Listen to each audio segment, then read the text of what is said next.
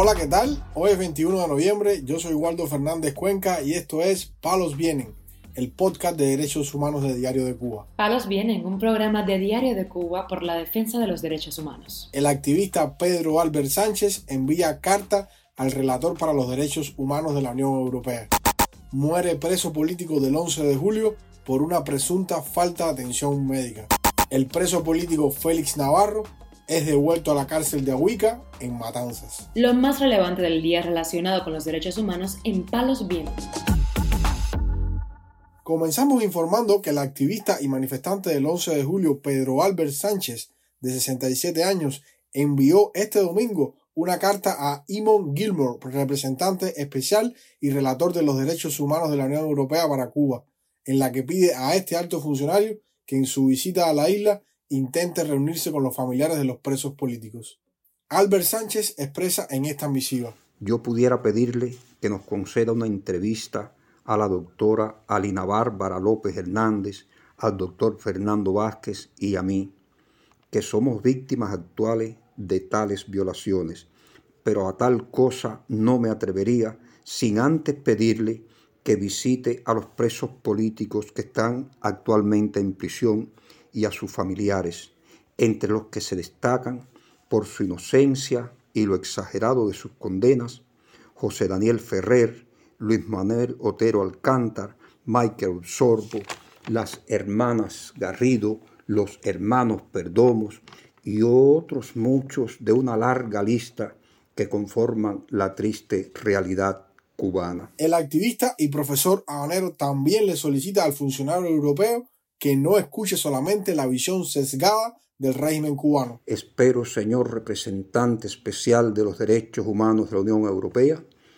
que su visita busque el contacto con esa realidad que le describo y que no se ocupe todo su valioso tiempo en escuchar versiones parcializadas de la misma. Albert Sánchez anuncia además una acción cívica durante los cuatro días de la visita de este funcionario.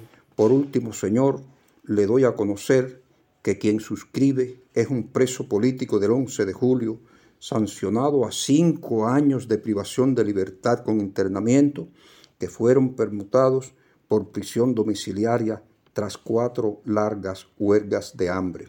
Le aseguro que no hubo en mis actos un ápice de violencia.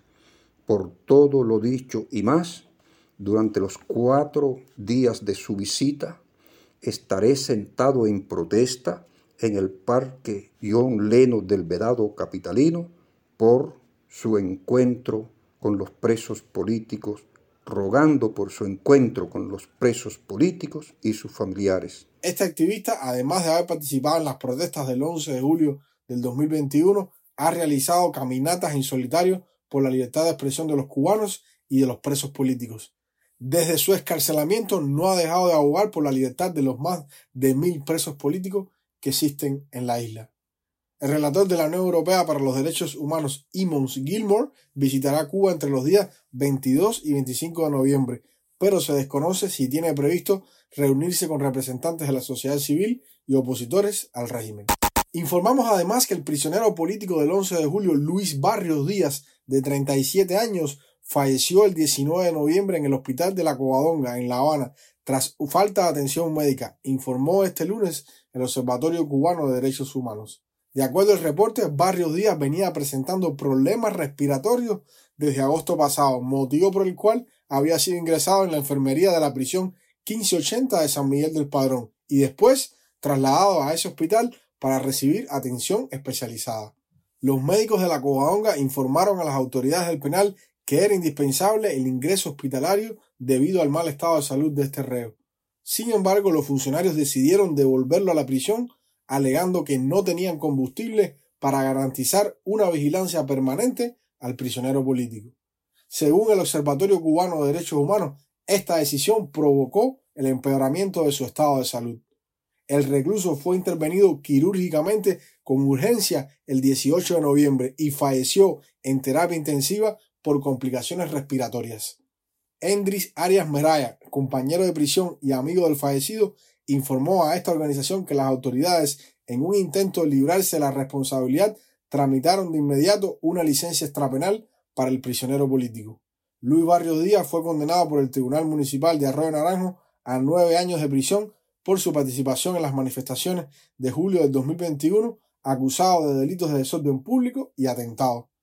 Por último, el Observatorio Cubano de Derechos Humanos pidió un pronunciamiento de los gobiernos democráticos y la Unión Europea sobre el fallecimiento de este preso político.